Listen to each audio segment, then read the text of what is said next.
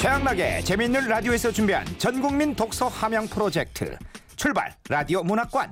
그 여덟 번째 시간은 단편 소설의 거장이자 우리나라 최초의 문예 동인지 창조를 창간한 김동인의 작품 한 편을 준비했습니다. 일제 강점기 평양을 배경으로 오해가 빚은 파멸과 숙명적인 비극을 그린 바로 그 소설. 김동인. 배따라기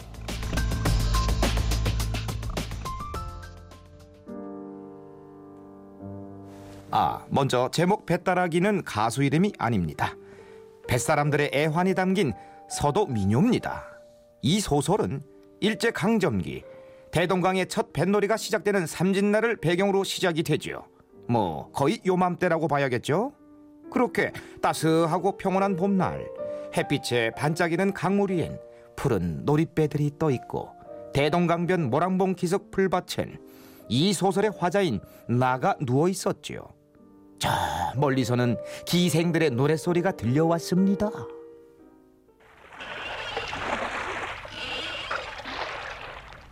연분홍 치마가 봄바람에 휘날리더라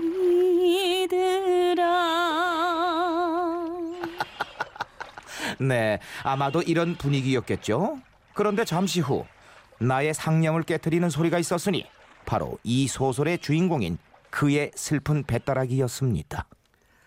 밥을 빌어서 죽을 쓸지라도 밟는 노릇 하지 마라. 잠깐만요. 최양락 씨, 이 요술공주 세리 불러보실래요? 요슬공주 세리가 찾아왔어요. 세리, 세리. 다시 배따라기. 밥을 빌어서 죽을 쓸지라도 다시 세리. 요슬공주 세리가 찾아. 거마 세리. 세. 창법이 똑같잖아요. 그 슬픈 배따라기를 코믹으로 만들어버리는 이 놀라운 재주. 배따라기란 바로 이런 곡이죠. 네네, 바로 이 느낌. 어쨌든 화자인 나는 멀리서 들려오는 이 소리에 이끌려 그를 만나게 됩니다. 그저 너형 배따라기 한번 잘하는 거래. 예. 잘해요. 그 영유 배따라기라 이 고향이 영유입니까? 예, 뭐 영유에서 나기는 했지만 한 20년 가보지도 않았디요.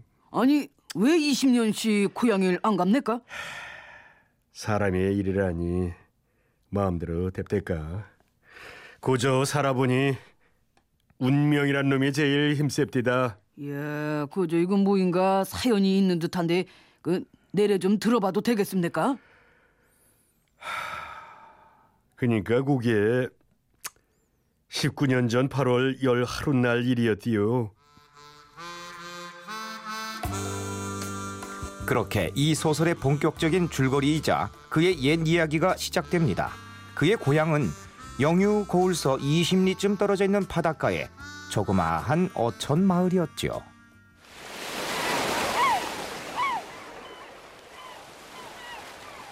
형님! 밥부터 먹고 하시라요! 그래, 내래 달래 갈 거니까 좀만 기다리라오.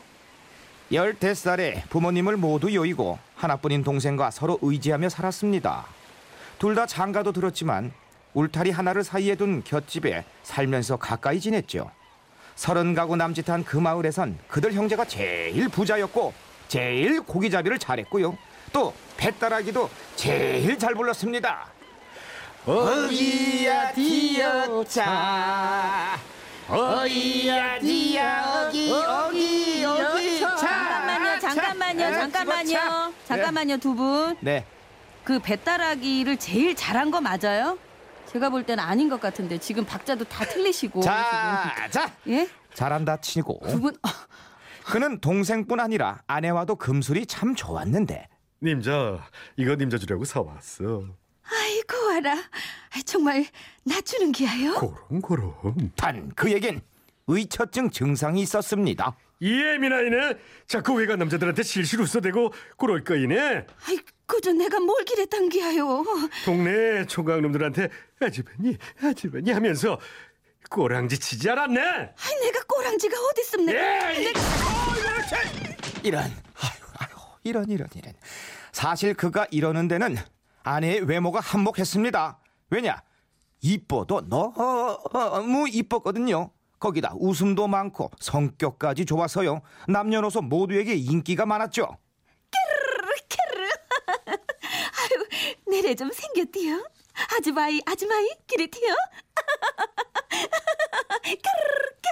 에이, 나는 참 영미 얘 때문에 몰입이 안 된다 이건. 몰입 몰입이 안 돼.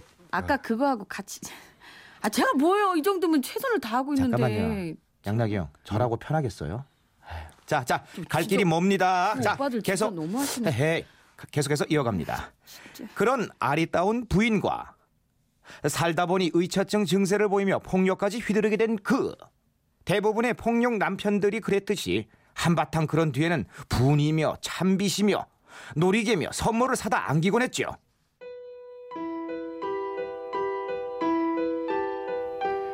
님 저 눈탱이가 밤탱이가 됐네. 많이 아팠지?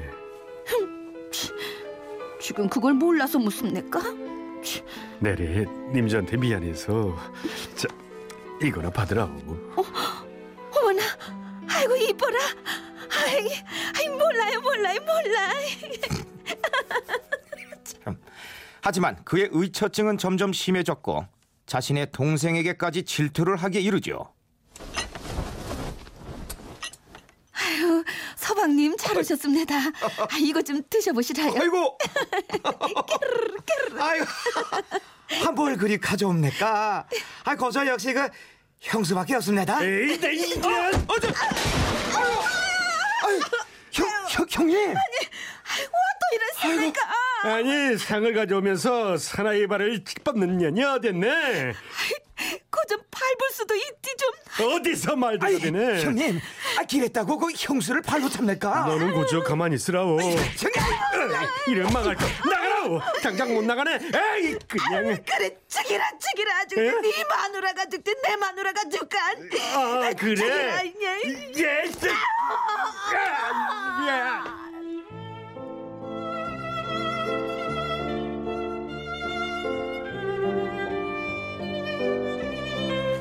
이거 일제 강점기판 사랑과 전쟁인가요? 왠지 4주 후에 패야할 것 같은 분위기였죠. 하지만 잠깐 노래 한 곡만 듣고 다시 찾아뵙겠습니다. 저기 떠나가는 배 거친 바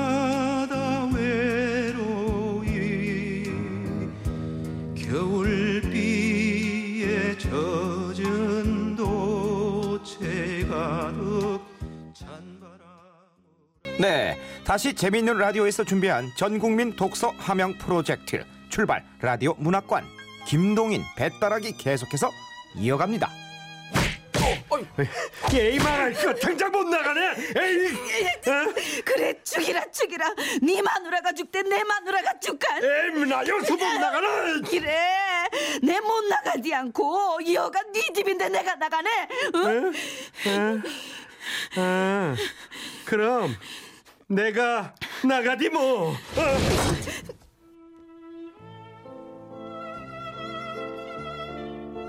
못난 놈. 아내가 또 못 나간다 버티니 슬며시 마음이 풀어지면서 멋쩍어진 상황. 참 못났다 못났어. 어쨌거나 이렇게 의심하고 화내고 때리고 잘해주고 하는 일이 계속 반복되던 어느 날이었죠. 여보, 당신이 서방님 좀 잘 타이르시라요. 기생인지 첩인지 한눈을 팔아서리 동서가 속상한가 보더라고요. 네가 상관이 뭐해가? 듣기 싫다. 아이고 못난 둥이 아우가 그런 데를 댕기는데 말리디도 뭐라고 인연 뭐라 했네. 못난 둥이 어 이, 인연 사나이에게 그따위 말버릇 어디서 배웠? 애미네 때리는 건 어디서 배웠 이 못난 둥이 나가라우. 우리 집에 있지 말고 나가. 에이 진짜 결국 진짜 집을 나가버린 아내. 하지만 갈 곳이라곤 곁집 동생네뿐이었죠.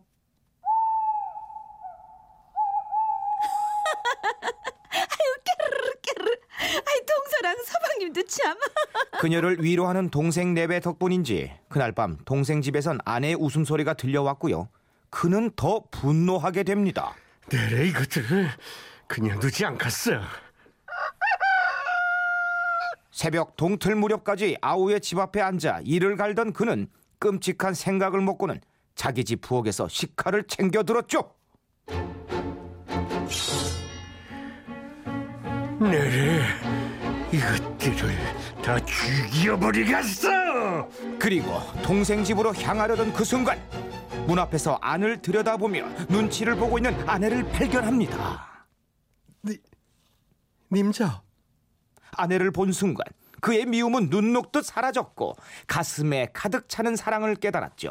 급기야 식칼을 내던지고 아내를 끌고 방으로 들어가 버리더니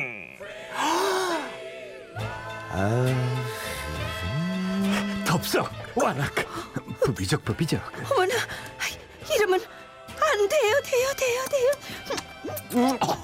네네네네 제, 자, 이 부분은 청취자 여러분들 상상에 맡기겠습니다.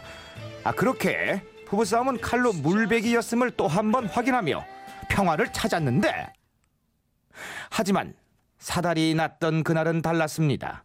그러니까 그날은 추석 명절을 나흘 앞둔 8월 열 하룻날이었죠.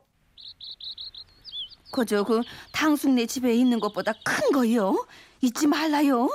아니지니 걱정 마라우. 아침에 집을 나서는 그에게 거울을 사다 달라 부탁한 아내. 그들이 사는 촌에서 거울은 귀한 물건이었습니다. 경첩에 달린 작은 거울이라면 모를까. 장에 거는 커다란 거울이 있는 집은 몇 없었죠. 일을 마치고 빨간 석양이 하늘을 물들여 가기 시작할 무렵 그는 아내에게 사다 줄 거울을 사기 위해 장에 들렀습니다. 이거 이따기는 님자가 좋아하겠디. 그리고는 참새 방앗간처럼 들르던 탁주집도 마다하고 평소보다 일찍 집으로 돌아왔죠. 그런데 기쁜 마음에 방문을 연 순간 그의 눈앞엔 믿지 못할 광경이 펼쳐져 있었습니다. 님자 내래 이거 자. 형, 형, 형님. 다, 당신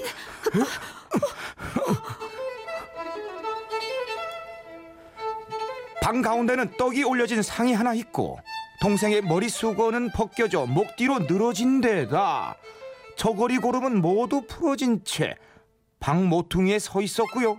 아내의 머리채 역시 산발에 치마는 배꼽 아래까지 내려가 있었습니다. 둘은 거친 숨소리까지 내며 그를 보고 어쩌 할 줄을 몰라 했죠. 한동안 흐르던 정적 그 정적을 처음 깬 건 그의 동생이었습니다.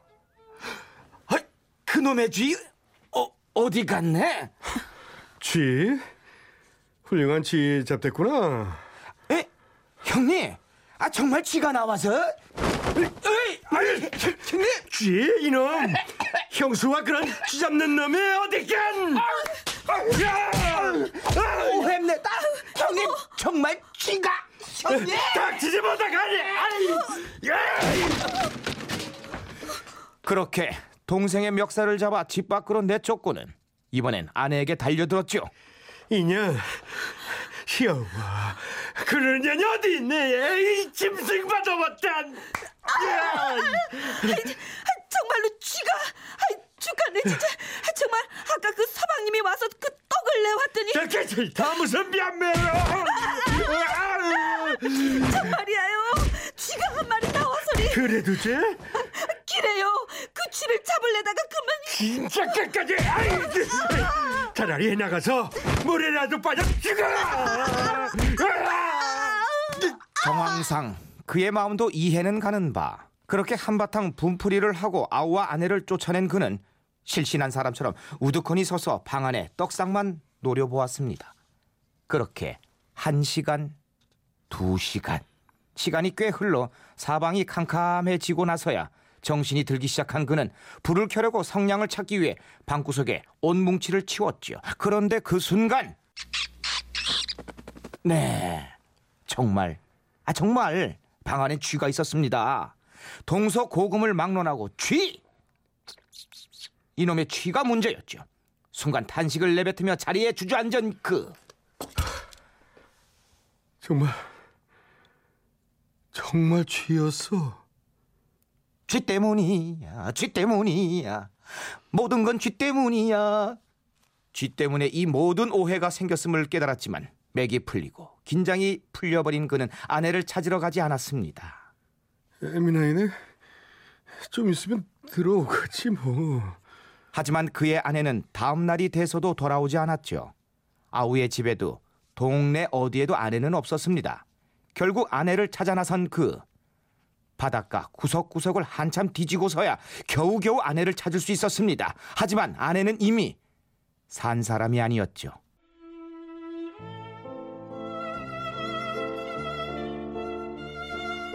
몸은 바닷물에 퉁퉁 불어 있었고 늘 웃음기를 머금었던 예쁜 입가엔 거품을 잔뜩 물고 있었습니다. 이 에미나이네 눈 떠보라. 왜? 왜?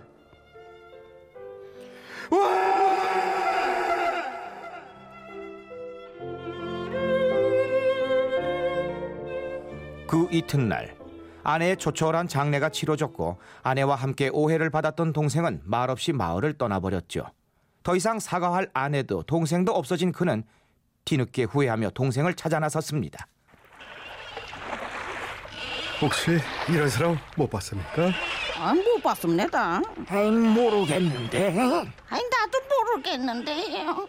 그렇게 뱃사람이 되어 동생을 찾아 이곳저곳을 떠돈 지 10년쯤 지났을 때 그는 바다에서 폭풍우를 만나 파선을 당하게 되죠.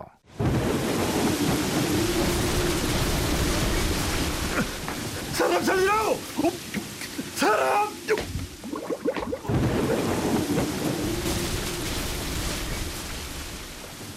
그가 정신을 차렸을 땐 한밤이었고 무태 올라와 있었죠. 그리고 눈앞엔 그를 위해 피워놓은 모닥불과 그토록 찾아 헤매던 그의 동생이 그를 간호하고 있었습니다. 네가 어떻게 여기 형님, 거저 다 운명입니다. 10년 동안 네가 많이 상했구나 야 형님도 뭐 없이 늙으셨으다. 꿈인지 생신지 다시 잠깐 잠이 들었던 그가 깨어났을 땐 이미 동생은 또 떠나버린 뒤였죠. 다른 사람에게 전해 듣길 동생은 형의 얼굴을 한참이나 물끄러미 바라보다 길을 떠났다 했죠. 그날 이후 그는 다시 배를 타고 이곳저곳을 떠돌며 동생을 찾아다녔고 그렇게 또 시간이 3년 지난 뒤 인천 강화를 지나며 슬픈 배따라기 곡조를 듣게 됩니다.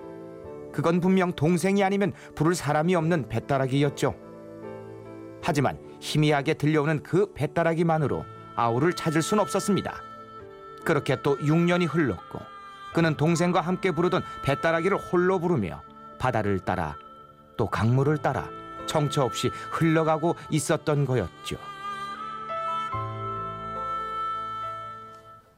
그렇게 그의 옛날 이야기가 모두 끝이 났을 때 그의 얼굴엔 회한이 가득했고요. 눈엔 눈물이 고여 있었습니다. 그저 그럼 노형은 이제 어디로 갑니까? 그야 모르대요 중처가 있나요 바람 부는 대로 흘러가겠디요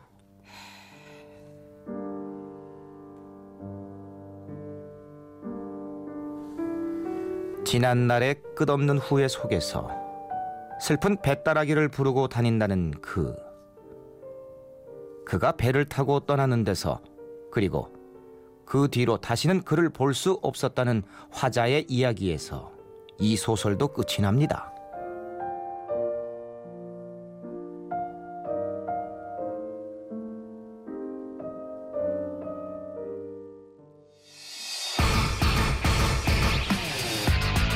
네, 최악나게 재미있는 라디오에서 준비한 전국민 독서 함양 프로젝트 출발 라디오 문학관.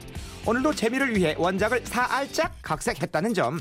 하지만 또 나름 원작에 충실하기 위해 거친 표현이 있었던 점 너그러이 양해하시길 바라면서요. 그 여덟 번째 시간은 숙명적인 비극 앞에 너무도 무력한 인간의 모습을 그린 단편 소설 김동인의 배따라기였습니다.